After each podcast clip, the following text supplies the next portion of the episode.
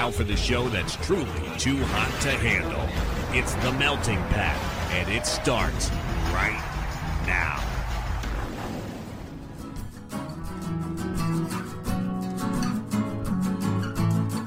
You're listening to The Melting Pat.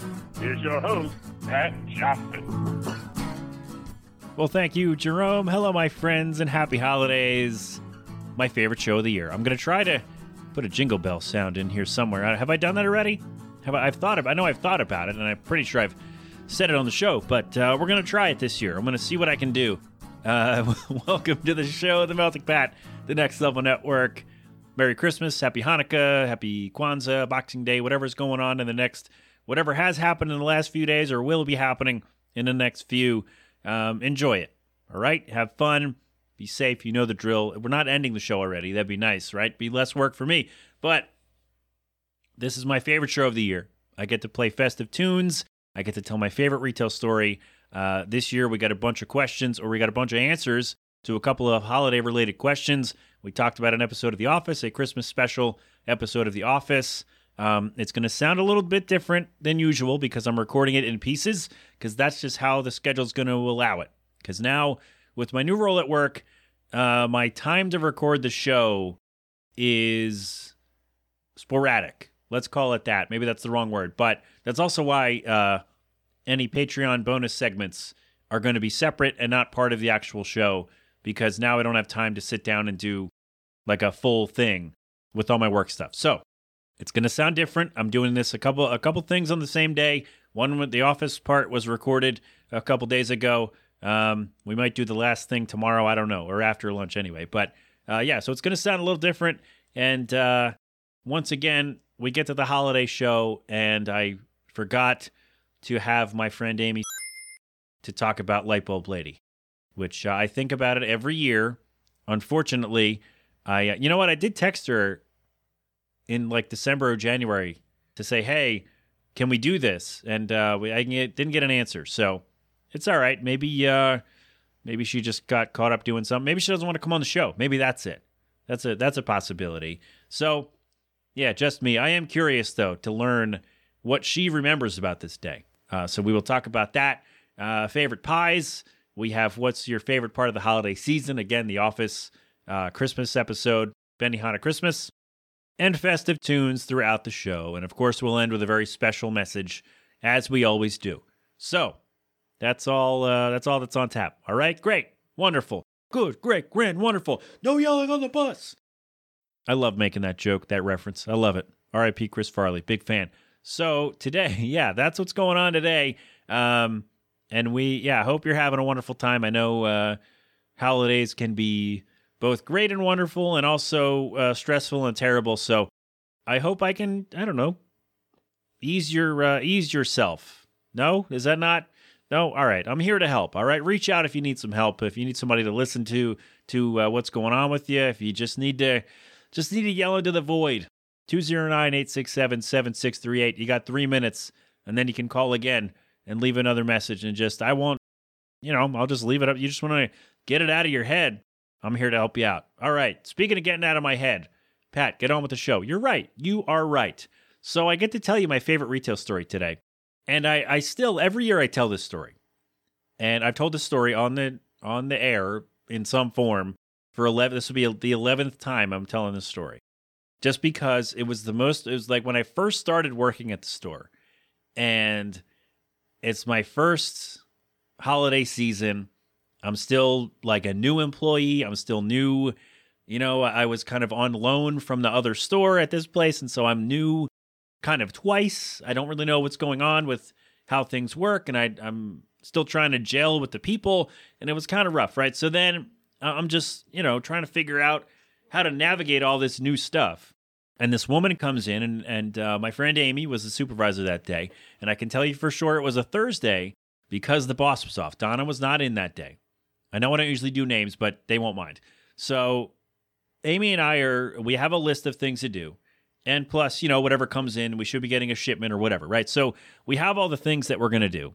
And we're behind the counter. Nobody's in the store yet. It's like 1030. Store just opened and we weren't in ex- we were not in extended hours yet. So store just opened. So we're sitting there, we're waiting, we're trying to figure out okay, we have to do this and this and this by, you know, two or three, whatever, and then lunch and all this.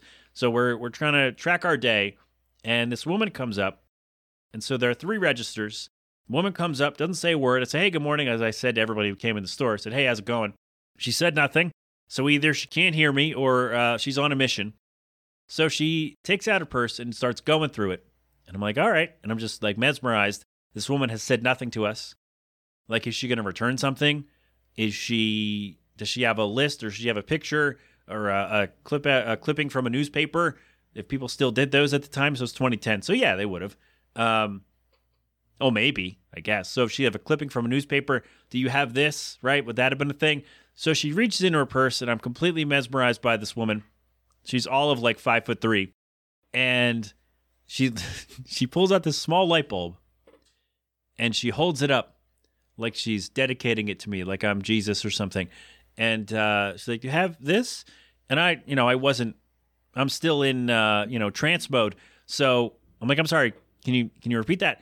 She's like, "Yeah, I need this." And uh, I'm like, I don't think like again, I'm new to the store. I'm like, I don't think so. So I turn to Amy. I'm like, do we have do we sell replacement light bulbs? Like it feels like something we should have carried because we sold so much holiday merchandise. You would think replacement lights for your decorations would have been somewhere on the list of things that we would carry, but we did not. So Amy says, Nope, we don't carry those. I'm sorry. Uh, you'll have to go to, you know, you could try Lowe's or Home Depot. They'd probably have something like that. And this woman, she just, she it didn't register right away because she had it in her hand still, and she tilted her head a little bit, like you know when a dog hears a new sound, they tilt their head, like what the hell was that? What did you just say to me? And then she puts the, she slams the light back in her purse and throws all her stuff in. Home Depot, like offended at this mere suggestion that a hardware store that is known to carry Christmas lights and outdoor decorations would have a replacement bulb that you have. And like, it's not like she brought in a decoration where, like, do you have a bulb for this?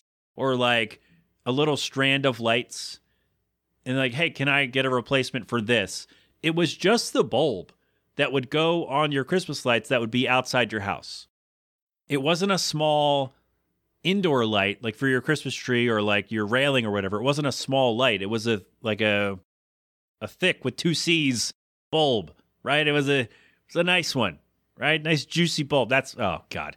Um, so yeah, it was the, just a bulb. She brought that in. She said nothing, and like emptied her purse to find it. I don't know why that wouldn't have been near the top, but I guess things rustle around when you carry a purse. I don't know, but she was uh, confused that we didn't have it, and then offended that Amy suggested Home Depot. And uh, I, I still think like maybe she had already gone to Home Depot that day, or maybe she used to work at a Home Depot and they wronged her, or maybe she had gone to Lowe's and they told her to go to Home Depot and Home Depot didn't have it, or no one could help her at Home Depot or Lowe's. Like there are a number of things, a number of reasons why she would have been so mad about having to go to Home Depot or Lowe's or somewhere else that what maybe she didn't want to make another trip like she had already she had planned like okay I'm going to go to the mall I'll find all my stuff and then I'll just go home and now we were giving her another errand to run. Like she had to now had to go somewhere else. Because for whatever reason, the card store slash gift shop that was covered in Christmas stuff all the time did not have, not all the time, but uh, we did not have the decoration she wanted. And, uh, you know, I'm with her in that she was upset. If that's the reason she's mad, like she had to make another trip, I'm with her for being frustrated. But the fact that she was downright offended by the suggestion of Home Depot for this light bulb that they for sure would have carried and still would carry today is uh, is very confusing. And every year I tell the story, I'm no closer to finding out the answer. I've never seen this woman. I never saw her before. I've never seen her since. Um, if you're still around, light bulb lady, I hope you're having a great time. I hope you, at some point in the last 11 years, found what you needed, or maybe you just threw the whole thing away because you got tired of looking and uh, you got something different. But I hope your holiday season is going well, and uh, I hope you're not mad at another employee for suggesting you have to go to a different store where they carry the thing that you want. All right, maybe is that good? Do you think Lightbulb Lady listens to the podcast? Do you think she's out there? Do you think she found me? and she hears this story every December and goes, "Yeah, that guy was that jerk who said," bah, bah, bah," and then maybe she uh, leaves me a negative review. If I have a one star review after this episode comes out, I swear to, oh man, I'll let you know. I'll let you know uh, in the new year because next week's episode is already recorded. So I will let you know what's going on. But yeah, my favorite retail store. I I've told so many over the years, but that one I keep coming back to because it's uh, like it was my first real experience with a weird customer. And I mean, then we got to the one where the lady thought I was going to lock her in the store or something and she freaked out and ran away, um, which I may retell at some point. Because I think someone, if you're new to the show, newer to the show, you may not have heard it, and I'm not going to make you go back. So maybe we'll do that uh, if we have to fill a show. I might retell that looking at it now. We might. Is that a thing? Let me know. If that's too much of a hack move, I won't do it. But if you think that uh, retelling a favorite story from my retail days is a good idea and you would enjoy it, let me know. All right? So, Lightbulb Lady, wherever you might be, Godspeed. I hope you're well and happy holidays. All right, we got more to come.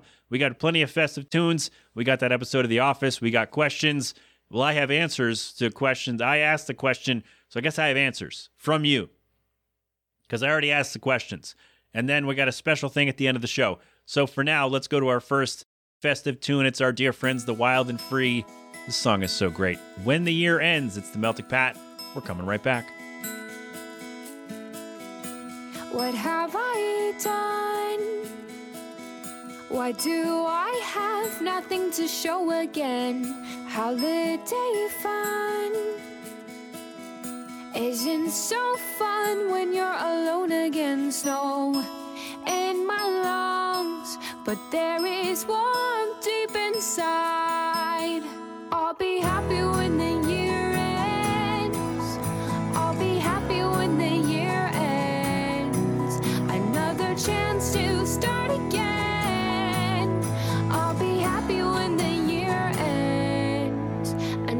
Chance to start again.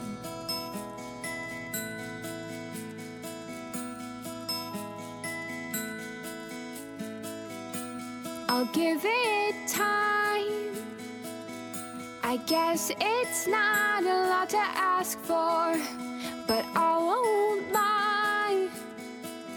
My merry spirit's running dry. Unwrap my heart, you'll find warmth deep inside.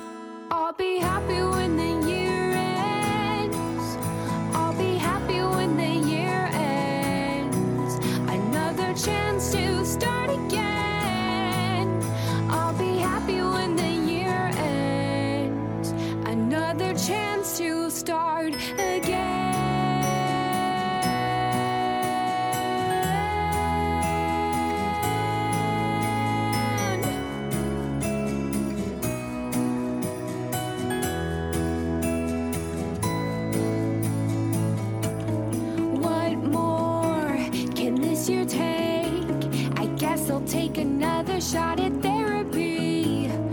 What more can this year take? I guess I'll take another present from the tree. What more can this year take? I guess I'll take another shot at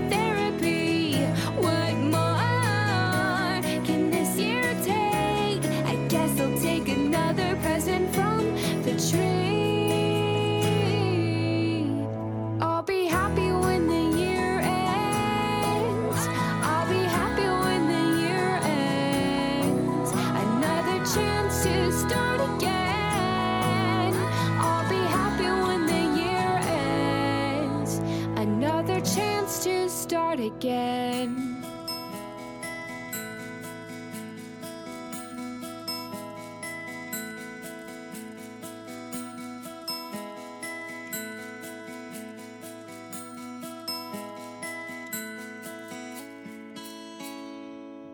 Man, I love that song. The Wild and Free. When the year ends. The Melting Pat, the next level Network. Happy holidays. Pat, wouldn't that be better at the end? Maybe. Mystery caller. Maybe. You're right. But uh, we got something else for the end of the show. So it's you're, we're all going to be fine. We're all going to be fine. Um, I, I just love that song. The Wild and Free uh, band on Twitter or something. I don't remember what it is. It's in the show notes. I'm sorry, friends. They put on the show. I should know this. But um, we should have them back when they put out a new record. Shouldn't we? Yes. Yes, we should. Wonderful. They're great. They're great. I love them. Um, you know what else I love? When I get, even though I don't like reading out loud, when I get a lot of answers for these questions. So we had two for this week. Uh, the second one's going to take a while. So uh, we're going to squeeze this in right before lunch today. The first one. Uh, which pie is your favorite? And uh, one of the communities where I shared this, I unknowingly, unwittingly started a war between the pie and the cake lovers. I didn't know that uh, that if you liked pie, it meant that you didn't like cake, or if you you know pie sucks and cake is better. I don't I didn't understand the uh, the attacks going on here, but I guess at some point on the show I'm gonna have to do favorite cakes, right?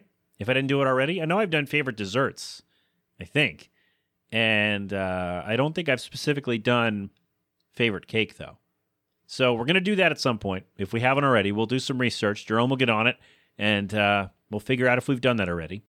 So we'll get there. But for now, which pie is your favorite? So we had some of these just mention the pie itself, and if you mentioned more than one, I took your first choice to get these uh, to get the definitive rankings, I guess, or the definitive favorite for the melting pat favorite pie. So we'll do that. So we I'll do that at the end, and uh, and we'll let you know. Round the dial says if we're going favorite that's easy to find a decent version of, I'll go pumpkin. But if we're talking all time favorite, uh, though not easy, not so easy to find or find done well, rhubarb. That's good. I don't know that I've had rhubarb. Dave, you're listening. I know you are. Um, have you ever had a rhubarb pie out at the gathering that we've gone to? Because if you have, then there's a chance I've eaten it. If not, uh, make one and send it to us. Thanks. Also, thank you, Ron. Pumpkin. Good choice. Vito says pumpkin pie, definitely. And chocolate cream pie will get a shout out from me as well. But if we're being honest, that's just chocolate pudding. Fair. Fair point. Pumpkin, great. Chocolate cream pie is also great. Just saying. So, worthy of a shout out. Clockshot says, I found myself digging cannoli pie these days. Now, I love cannolis, as my Italian ancestors uh, will attest.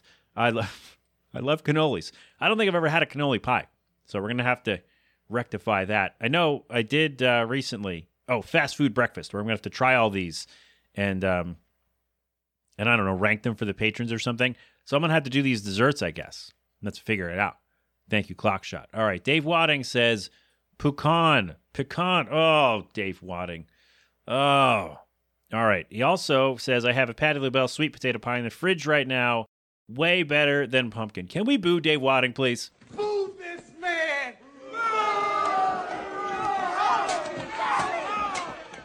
Thank you. That is that's my I mentioned when he uh when he said this, if I was awarding points, Dave Wadding, you'd be minus two right now. Because first of all, pecan pie is gross. That's number one. Second of all, sweet potato pie, also not better than pumpkin pie. So there we go. We could disagree. Yeah, I, I appreciate the answer for sure. I appreciate the conviction with which you answered the question, whether this was aimed at me or aimed at everyone saying pumpkin pie and not mentioning pecan pie. That's fine. I don't I don't mind. I appreciate the answer, but also it's my show, so I have free reign to uh, to take a dump on your answer if I'd like. But for real, happy holidays. Thanks for the answer. Uh, I hate pecan pie. It's gross, and sweet potatoes are nasty. So we're not going to get uh, thumbs up on those for me. But thank you anyway. I know I really it doesn't seem like I'm thankful for his answer, but I am because I got to make fun of people who say the word pecan for some reason, and it, I don't know why they say it that way. But anyway, or maybe he's just trolling. That's a possibility too, right? He's just messing with us. Is that is that fair? Dave Wadding, if you listen to the show, I don't know that you do, but if you listen to the show, you know what? No, don't, I was going to say let me know if you're trolling. Don't let me know. Keep the mystery. You're a great troll, and you're a good dude in general, except for these two things. Uh, Lockjaw says apple pie. Any other pie is a letdown. I'm like, oh, they didn't have apple. My aunt Susan makes a wonderful apple pie. We made uh, an apple.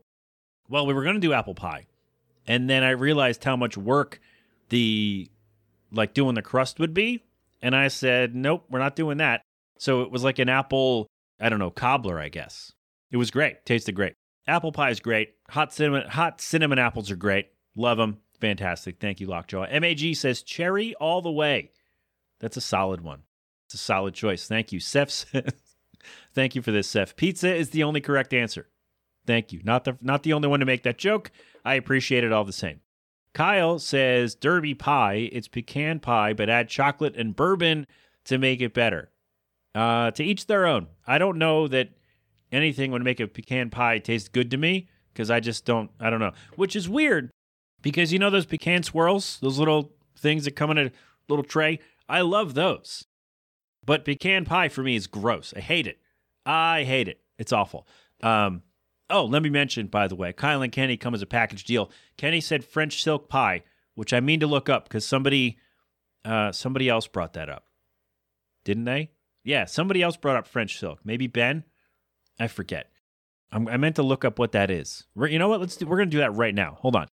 French silk pie. I'm sorry you just had to hear typing. Okay.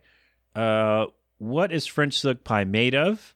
Features an Oreo cookie crust, rich and creamy chocolate filling, and is topped with homemade whipped cream and chocolate shavings. That's from handletheheat.com. Is that accurate? Is that a good description of a French silk pie?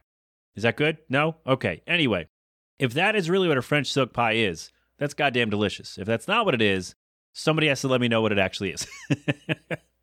Thank you, Kyle. Thank you, Kenny, for those. Chad says pumpkin, unless there's no whipped cream. Chad, our buddy from Two Fat Dudes, TFD Nerdcast, pardon me, um, says pumpkin, unless there's no whipped cream. In that case, your pie, give me cake. So I said, all right, Chad, I need to clarify here. Is it Cool Whip or Reddi-wip? Ready Whip, or do you not have a preference? And he said, Cool Whip is king, but if you have some form of whipped cream, I can work with you. There you go.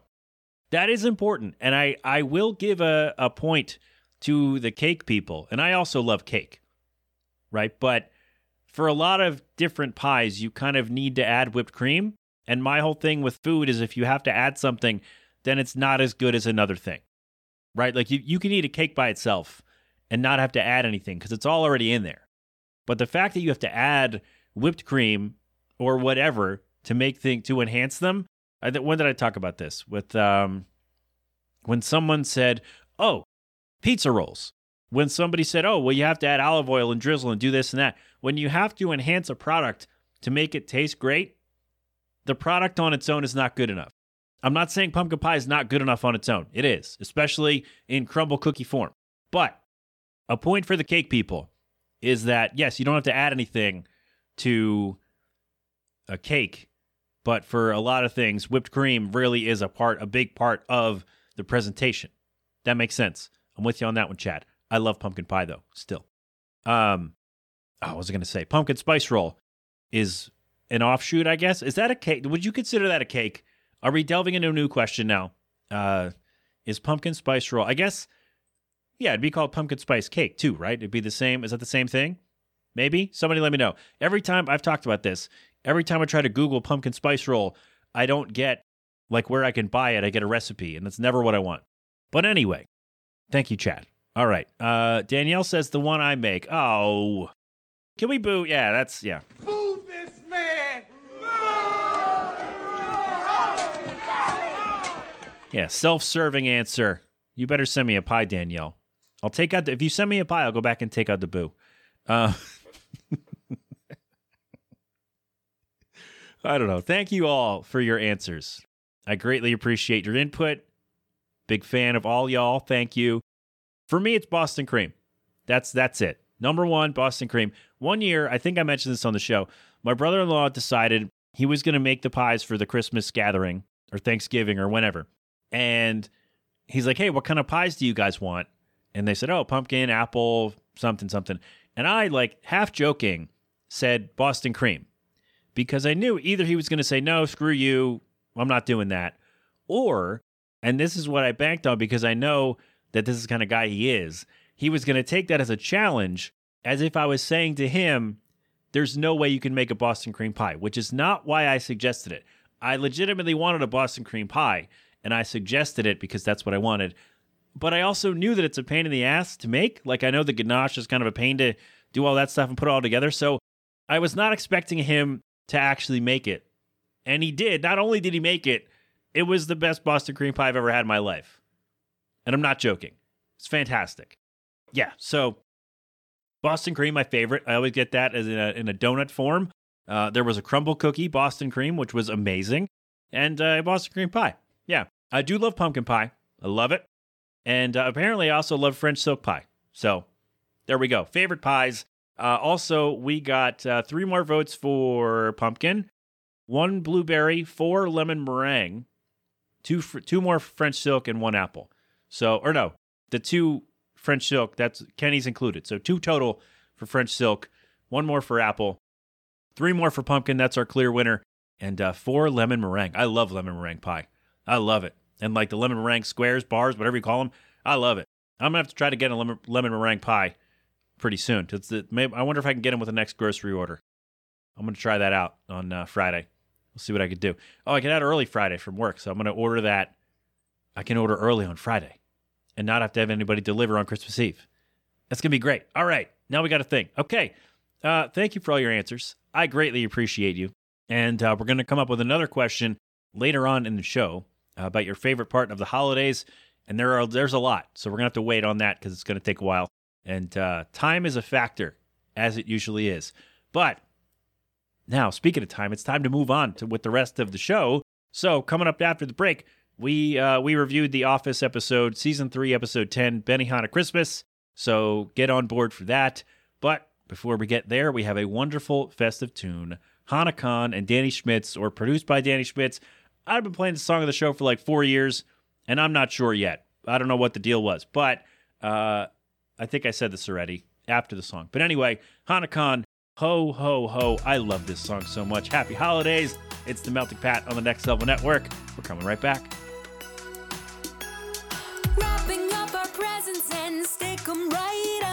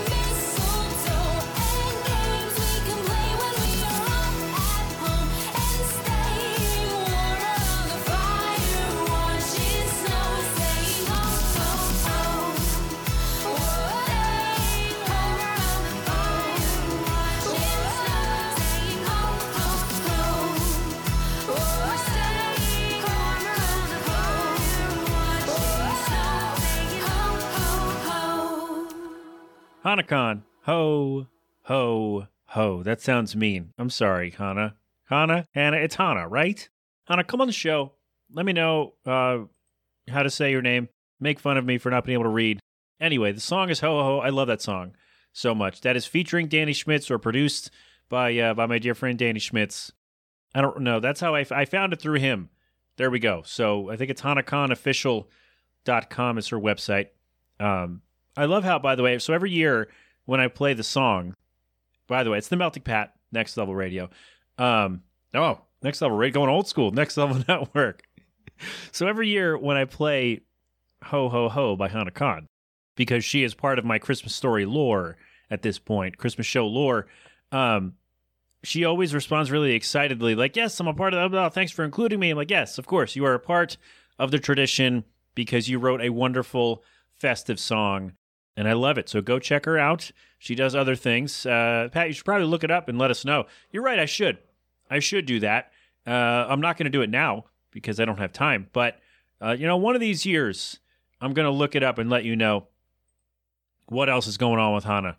Hannah, or how to, how, or if I figure out how to say her name. My bad. All right, so there you go. Check her out. Um,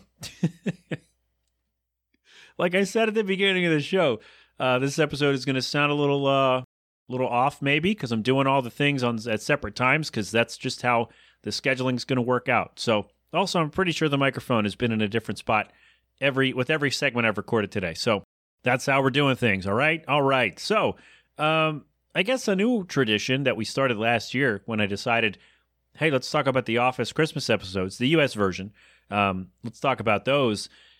Uh, so I watched season three, episode ten, Benny a Benihana Christmas. Um, I think this is one of the most memorable episodes of the show, right? I mean, season three. So this is right after the merger between the Stamford branch and the Scranton branch. And so you're still introducing the characters of Karen and Andy to the whole thing and, and, and trying to get everybody really together and on the same page as, as one office instead of us versus them kind of thing. So, yeah, really, I think pivotal episode of the show. So, um, I will pause here for a second, let you cue it up on your Peacock or is it on Netflix or your DVD or wherever you have it uh, through whatever means you wish to watch it. Season 3, Episode 10, or um, on some things, Episode 10 and 11, because it was a two part episode. Um, the way I have it is it's one episode. So it's 310, Benihana Christmas, The Office US. So I'll pause. Maybe I'll put a little uh, Office sounder in here and then we'll break it down. All right, sound good? Great, let's go.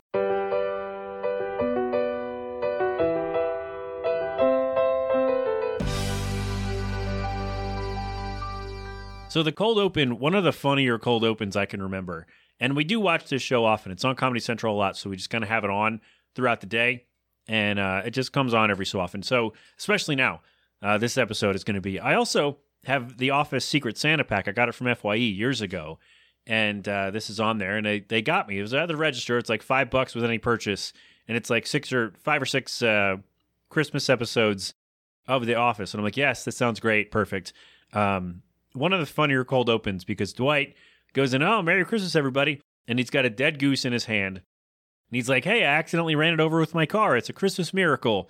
And everybody's like, dude, this is gross. What are you doing? What are you talking about? Toby's like, dude, you can't keep that here. We've talked about this because one year Dwight brought a duck and uh, to have for lunch, and the members of the office got attached to the duck because he had not killed the duck before. And he's like, no, no, this is already dead. This is different. And so finally, Dwight Dwight just wears him down.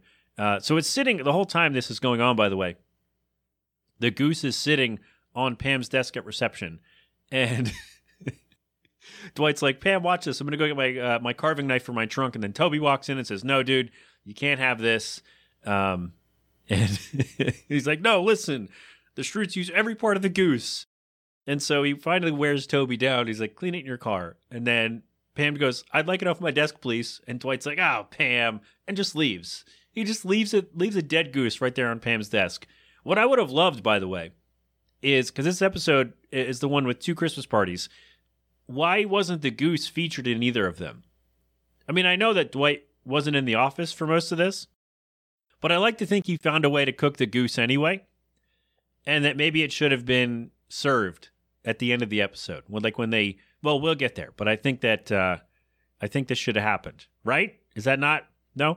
Anyway, so we get the intro. Michael rides in on a bike with a bow on it for the toy drive, and uh, people notice something peculiar about the bike. The tires are worn, the paint is chipping, and uh, they pretty much figure out it's Michael's old bike. And the, the point of like Toys for Tots or like a toy drive or whatever is that you buy a new toy to give to a kid who doesn't have toys. And so Michael decided, I'm just going to give away my old bike. And I thought it was great.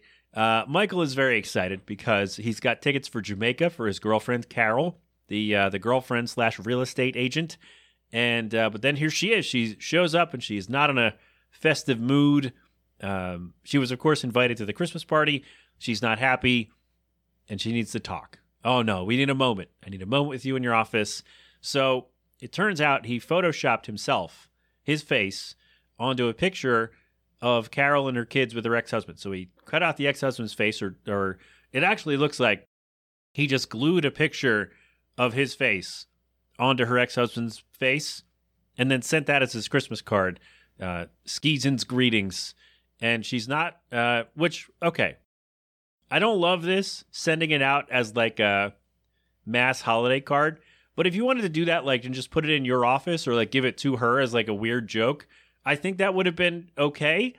But the fact that uh, I think Michael appeared to send it to a number of people, um, or maybe he didn't. Maybe he just gave it to her. But he said that's my Christmas card, making it sound like that's what he sent out to all his family and friends, which is not great. Not a great move by uh, by Michael.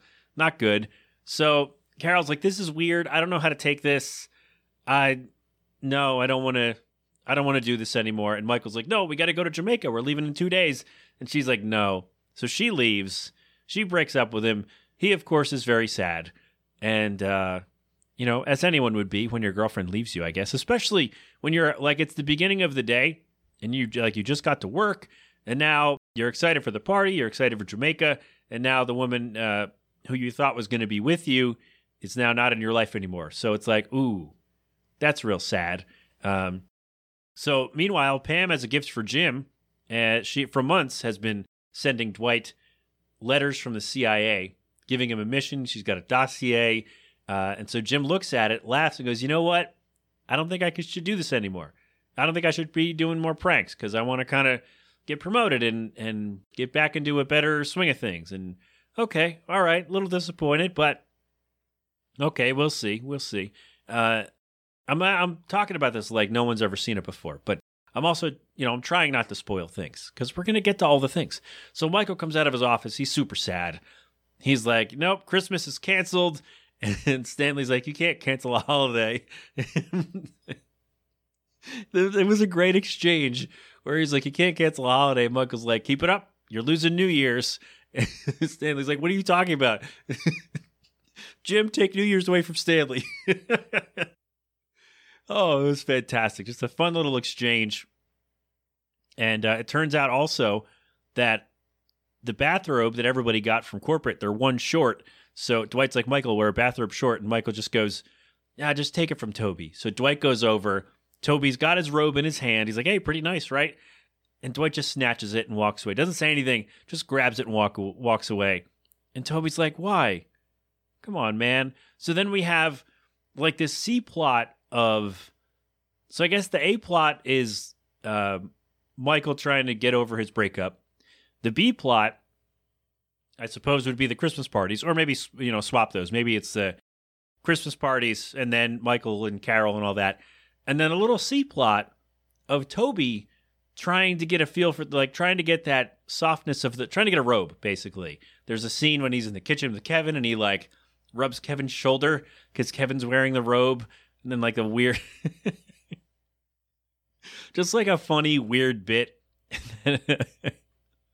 because Toby lost out on his robe, which was not fair, not fair at all. So the party planning committee is planning for the day. Here's my thing, uh, I don't know that it. I'm trying to figure out how much preparation they had for this party because it's that day and they're still they're going over like hey we need to do this and then like the same day the party is happening, Karen is pitching new ideas. And I'm not saying that Angela was right to dismiss her, but it seems like that should like those things should have been ironed out at least a, you know, some episodes ago, right? Like when the merger happened, that should have been one of the things where it was like cuz this is I think 2 episodes after the merger. And so you would think like sometime in between they would say, "Hey, by the way, we've got this Christmas party you know, who wants to jump in and, and join the committee? Not that Angela would have been okay with it, you know, adding more people to the party planning committee, but I, and I get it's a TV show and this is just done for like the whole big plot of an of the episode or one of them is the the party, but I just feel like if we're really thinking about this and we shouldn't do this with TV, but uh, if we're really thinking about this, you know, shouldn't have this shouldn't this have been taken care of before? But then we don't get this. So Angela uh, listens to Karen's ideas, and it seems like everyone else uh, is okay with them. And then Angela's like, nope, nope, get out. You're done. You tried it. It's not going to work. So kicks her out of the meeting because she has ideas. And then Pam decides, hey, I like those ideas. You know, what we should do is plan our own party. So they do. So now it's the committee to pl- the committee to plan parties. And Dwight, Angela tells Dwight, and Dwight says, "Oh, wait a minute, you have to disband. And then Jim comes over and says, Hold on, I can settle this. It's like, I'm the committee to determine the validity of the two party planning committees. I'm the only member. And uh, my favorite part about this little scene is how seriously Dwight takes the bit, right? Because Jim just comes over and he's talking out of his ass, right? None of this means anything.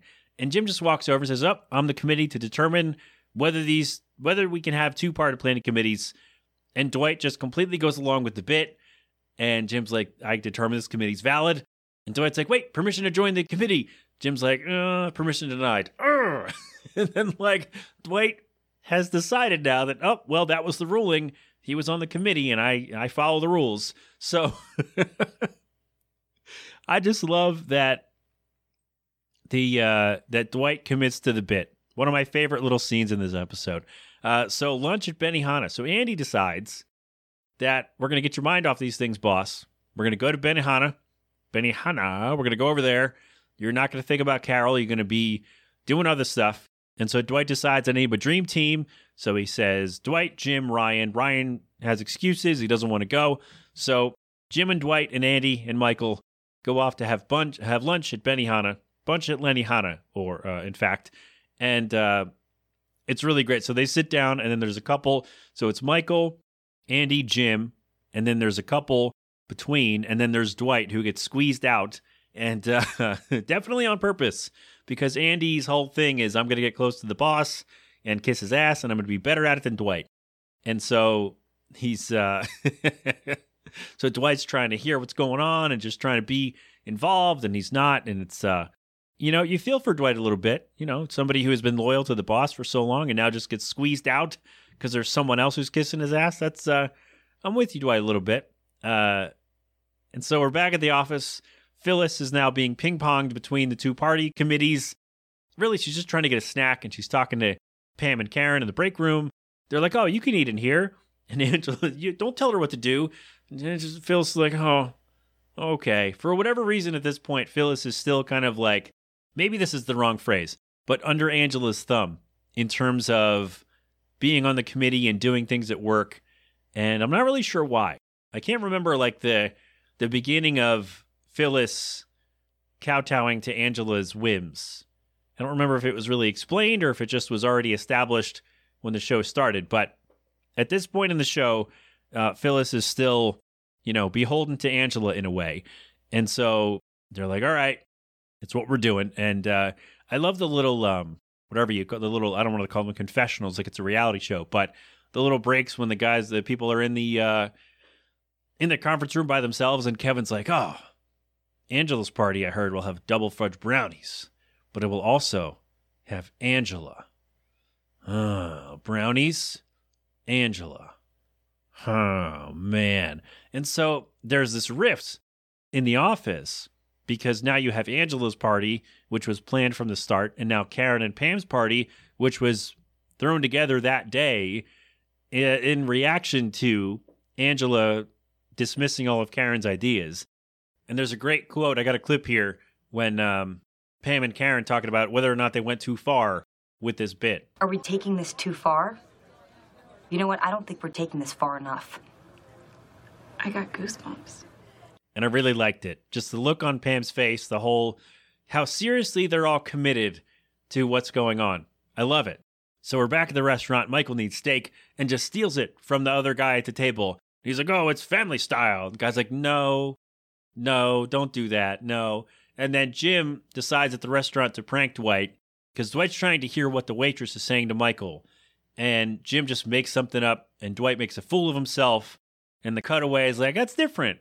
This is uh all right, no, I'm pranking Dwight again cuz See, I knew Jim would come around. I knew it. I goddamn knew he would come around. So we're back at the party. Angela's party is a snooze fest. Pam and Karen's party starting off hot, but there's no power cord for the karaoke machine. Darryl says, "Don't worry, you don't need that thing. I'm gonna go get my synthesizer." It was like, "Yeah, Darryl, Darryl, coming through. Love it." I wonder what happened to the power cord. I wonder. What, just walk away? I guess we're going to find out. Maybe. So uh, Michael and Andy decide we're going to invite the waitresses back to the Christmas party because that's a thing that people do. And here's my question. So you figure it's lunchtime at this restaurant, right? So what do you think? Like 11:30, 12, 12:30, something like that? So how long is the shift that a waitress can just leave like that two waitresses can leave so let's say they're at the restaurant for an hour, right? So, the, all right, let's go with lunch is at 12. Say they get there, all right, say they got there like 11.30. And they're there, let's go an hour and a half. Well, no, wait a minute, because Angela said her party was starting at 3. Pam and Karen said their party was starting at 2.45. But then I guess, no, wait, they started early. So I guess we don't know what time that was. But let's say lunch is over at 2. So in what like what restaurant is going to say yeah sure two waitresses go right ahead to this office party go leave work and go to this office party like did their shift end how long were they there before that maybe my timing is off i don't know but just something i thought of when i was watching this episode is that when like who would why were they allowed to go like why were they allowed to leave work unless their shift was over but then when would it have started right did they work like a four hour shift and that's it in December. That seemed like holiday time for a lot of places is super busy, right? So why would they be allowed to leave in the middle of the day?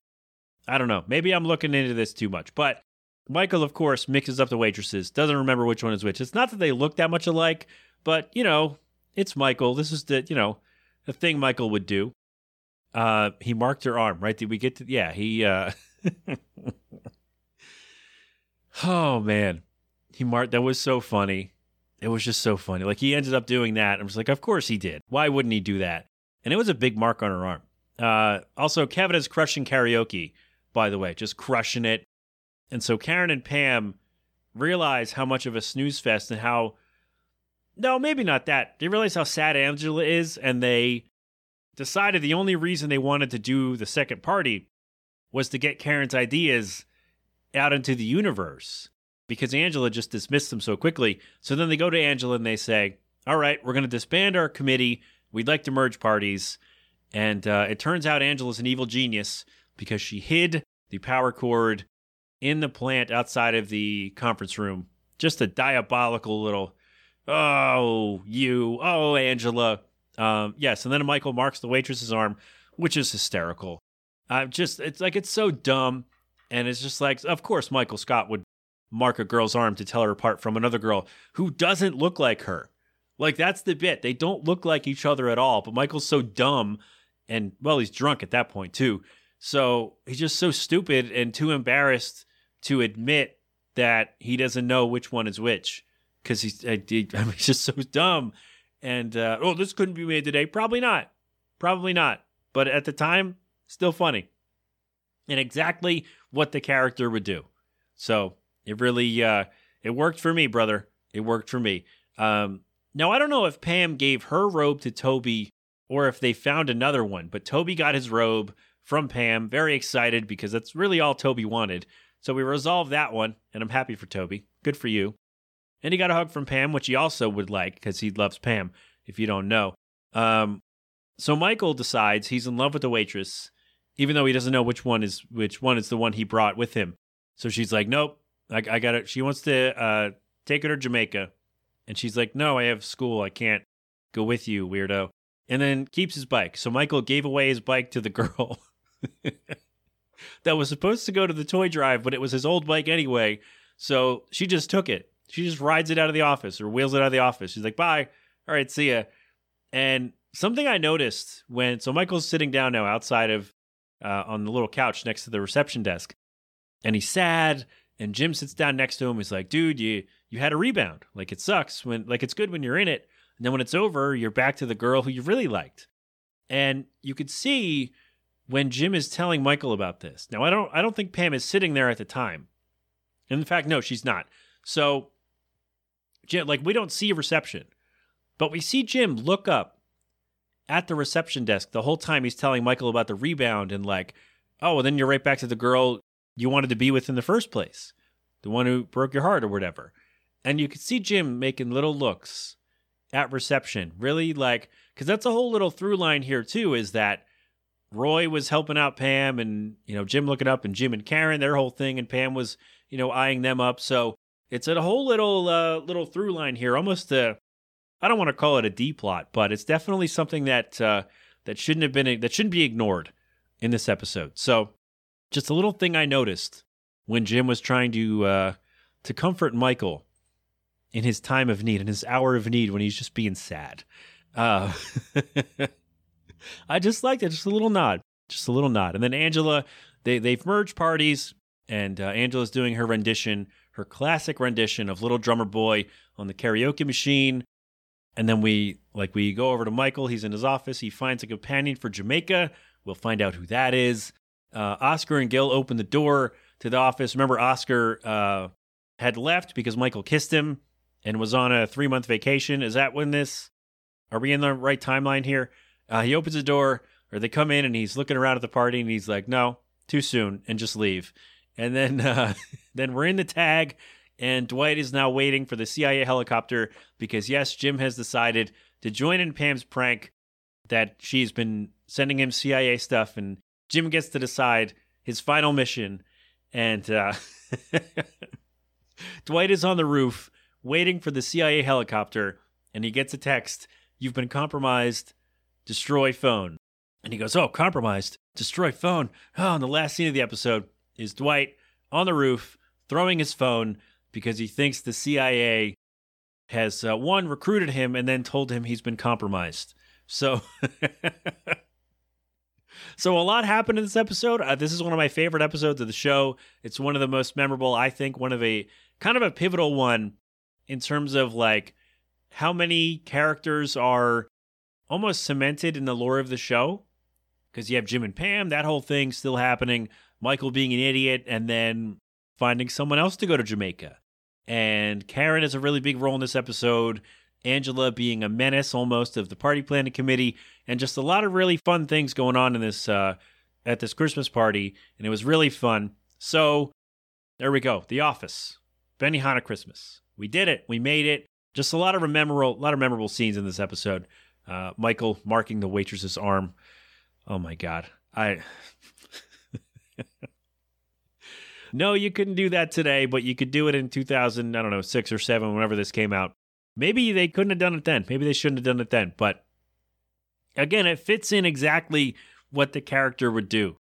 And it just, they played it, so everybody played it so perfectly. And it made me want to go to Hibachi. I think we got a Hibachi place not too far from here. We used to. I don't know if they're still open, but now I kind of want to go. I want to get fresh steak and chicken off the grill there and uh, and enjoy that. There is an all you can eat steak. I talked about this when we went right before the world shut down we went to a place, all you can eat steakhouse. We should go there. I'm going to tell Jill when we're done. We should go there. All right. So there you go. There's your recap of your Office Christmas episode for this year. Fantastic. Fantastic. I love, oh my God. So good. So let's uh, let's go to a song and then we'll come back and we will uh we got another question. So we'll do that. But uh, before we Oh boy, before we get there, our dear friend Bronnie She has got her wonderful Christmas song. This is actually the first song I heard from Bronnie. She's great. She's done more since. I should have her on the show. I know. But I love this song. It's festive. Fantastic. Bronnie, modern day Christmas. It's the Melting Pat, the Next Level Network. Happy holidays. Coming right back.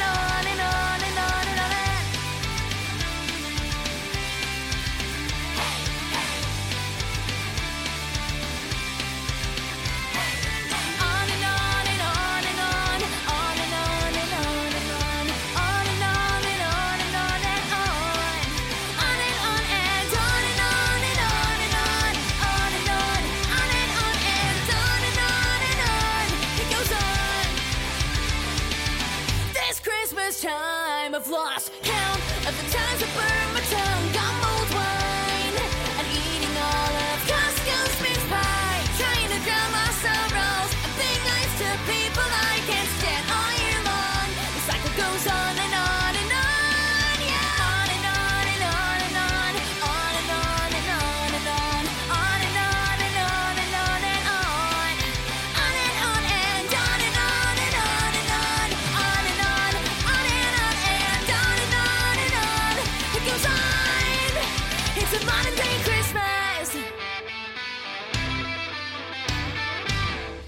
Bronnie, Modern Day Christmas. It's the Melting Pat. Happy Holidays, the Next Level Network.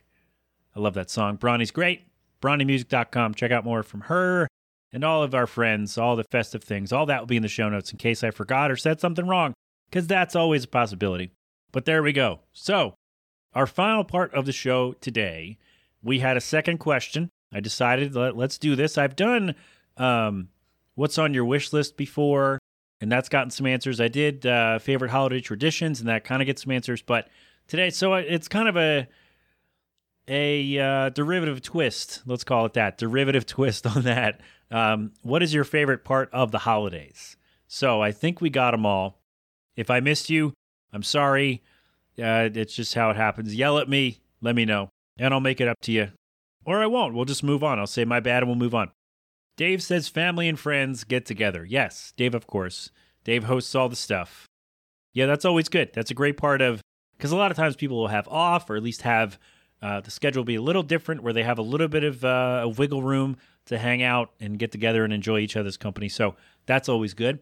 Uh, Paul, our buddy Paul Williams, what lurks behind Podcast Zero, says holiday horror flicks and Christmas lights. Ever since I was a kid, I've always loved the glow of Christmas lights at night. Man, The soft glow of electric sex gleaming in the window. I love Christmas lights. I'm not a big horror movie fan because, as I've mentioned on this show, I'm a huge wuss. Uh, Jill is. My wife is a huge horror movie fan, and she's gotten me to watch more than I ever would have watched. So I think we're going to have to find a. There is a Santa. Uh, it just came out maybe a week or two ago where Santa goes on a killing spree or something like that. What the hell's that called?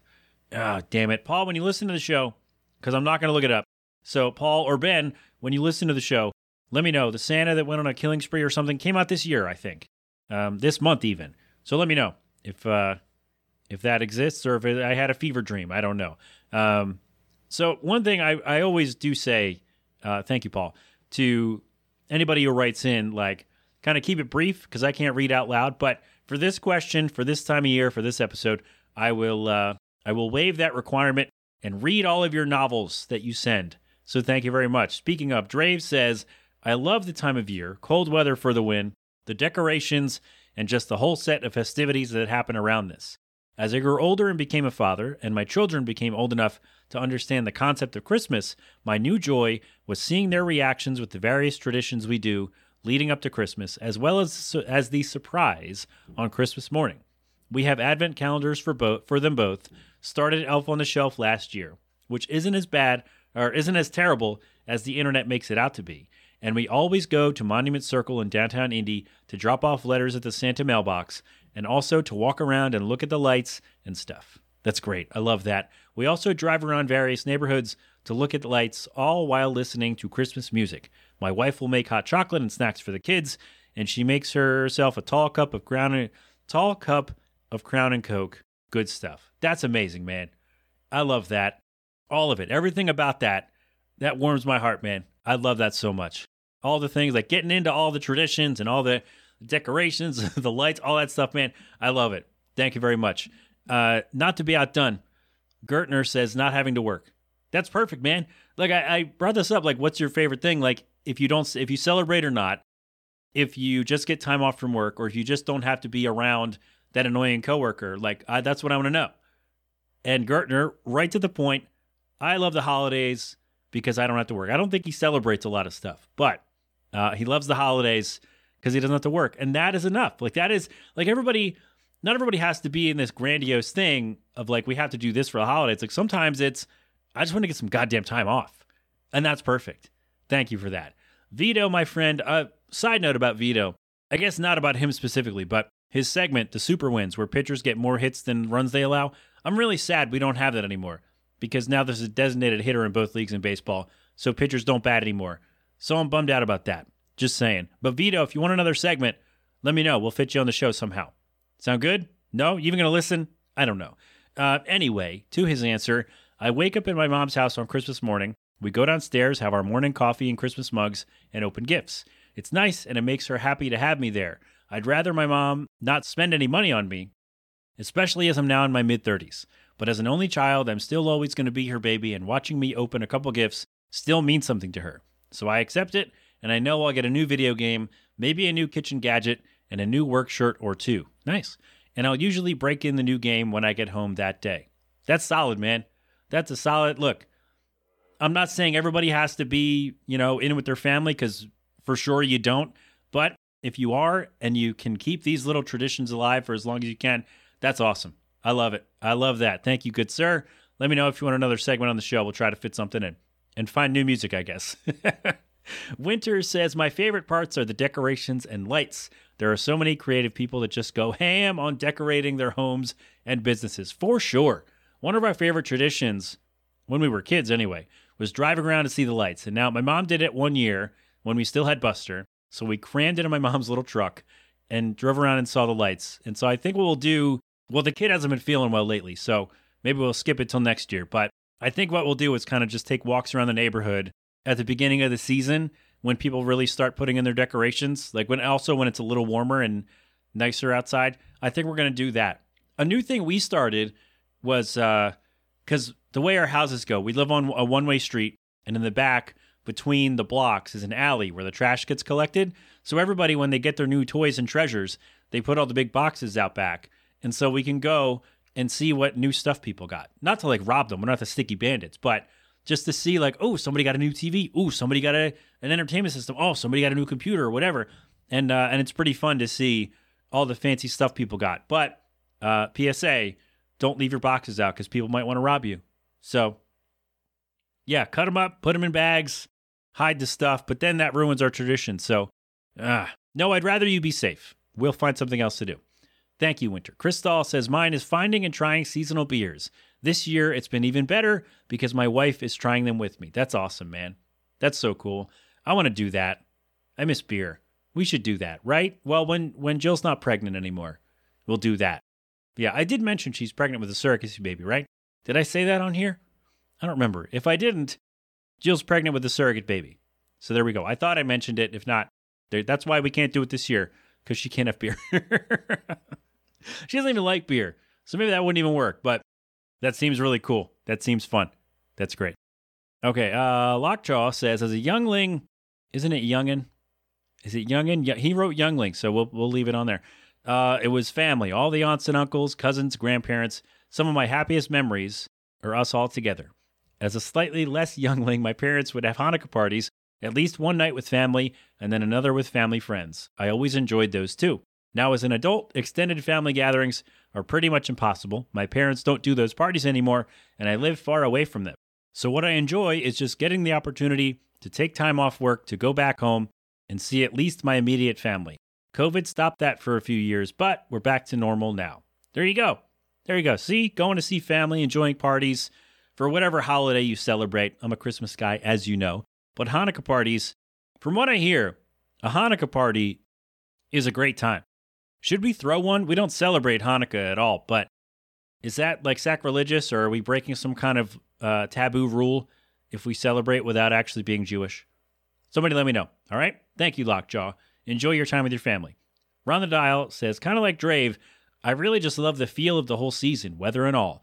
I don't have kids, but family stuff is always the focus this time of year. Who am I kidding? I spend time with my mom and sister year round. There you go. The day after Thanksgiving, I usually help my mom decorate her tree, and once I get back home, I set up my Christmas stuff. This was the first year I've ever done my own tree, and I already want a bigger one. Historically, I've just decorated with a ceramic tree and other ceramic stuff my granny painted over the years.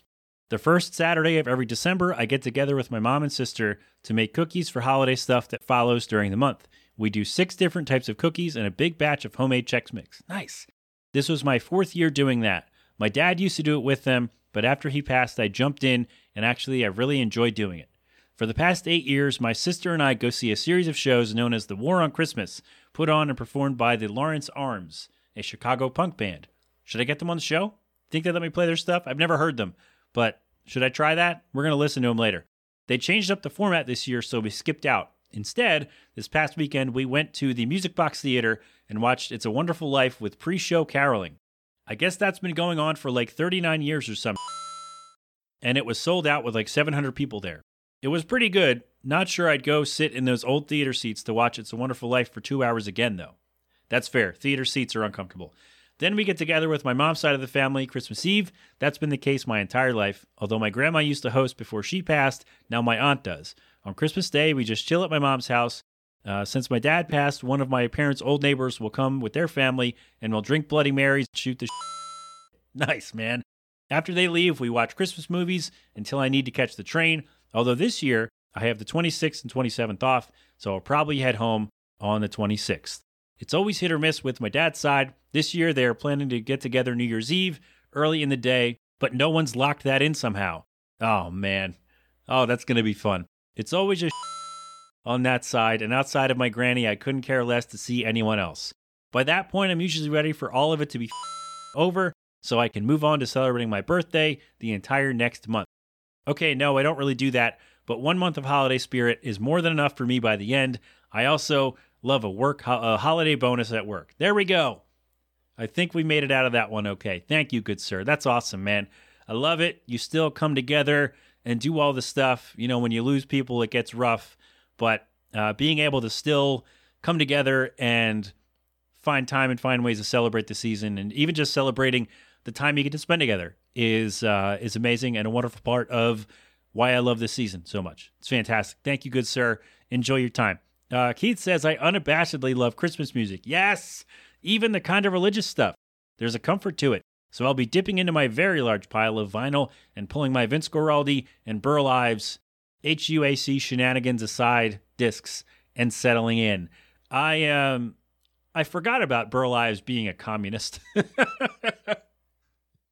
or like he was mentioned in that famous pamphlet in the 50s and he had to something happened where he he like had to renounce it or something so he didn't lose so he didn't get blacklisted and lose all his money something like that. Anyway have a holly jolly christmas.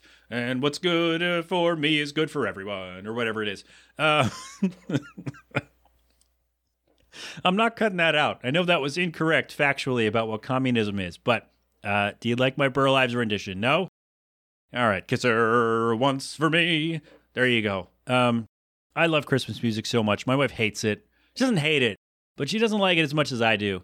And uh, I try not to annoy her, especially now. She's in a, a delicate state. Delicate state. Christ. She's pregnant. I'm trying not to piss her off.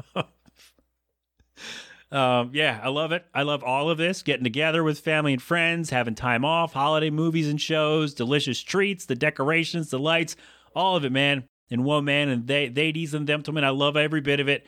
And um, I really hope that whatever you have going on, even if it's nothing, just hanging out, having a day off or whatever, uh, whatever you have going on, I hope you enjoy yourself. I hope you are happy and healthy and safe.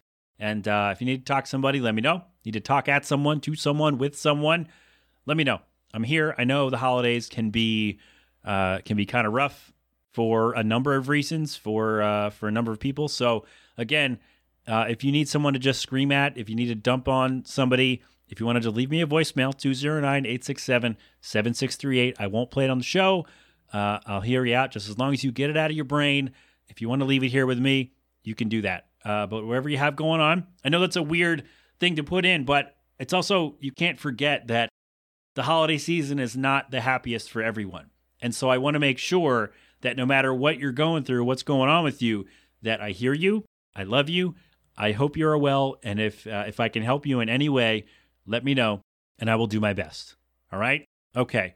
Thank you for all your answers, everyone. I appreciate it. I hope all of your holidays are wonderful.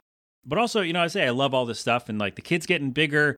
And before we know it, he'll be understanding what's going on and enjoying things. So it's going to be great. But also, even though I'm not religious, there is, like Keith brought up, even the religious stuff, because I don't think Keith is religious either.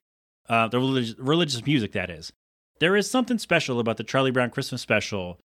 There's something wonderful about it. The way Linus explains Christmas, like Charlie Brown is just so done with, you know, figuring out how to do the Christmas play and set up all this stuff. Like, doesn't anybody know what what's going on around here? And Linus, you know, explains it. That gets the spotlight. We're gonna play it in a second, of course, but it's um, I just always have felt a connection to that because at a certain point you kind of have to let all the extra stress of the season go and understand what we're doing here. Even if you don't, like, there's still the reason that Christmas is a thing for the most part is it's a big birthday party for a magical baby, right? So, no, we're being serious. All right. Um, so even though uh, Linus is a backstabber, as we've discussed, and even though I'm not very religious myself, there is something wonderful about the way that he explains Christmas to Charlie Brown, and I can always appreciate it. And every year I watch it, I have my Peanuts band playing the music. Not this year though. Didn't get batteries, and I have nowhere to put it yet. But it's the Peanuts. It's a classic, and uh, I love the way Linus explains Christmas. Isn't there anyone who knows what Christmas is all about? Sure, Charlie Brown. I can tell you what Christmas is all about. And there were in the same country shepherds, abiding in the field, keeping watch over their flock by night. And lo, the angel of the Lord came upon them. And the glory of the Lord shone round about them. And they were sore afraid. And the angel said unto them, Fear not. For behold, I bring you tidings of great joy, which shall be to all people. For unto you is born this day in the city of David a Savior, which is Christ the Lord. And this shall be a sign unto you. Ye shall find the babe wrapped in swaddling clothes, lying in a manger. And suddenly there was with the angel a multitude of the heavenly host praising God, and saying, Glory to God in the highest, and on earth peace, goodwill toward men. That's what Christmas is all about, Charlie Brown.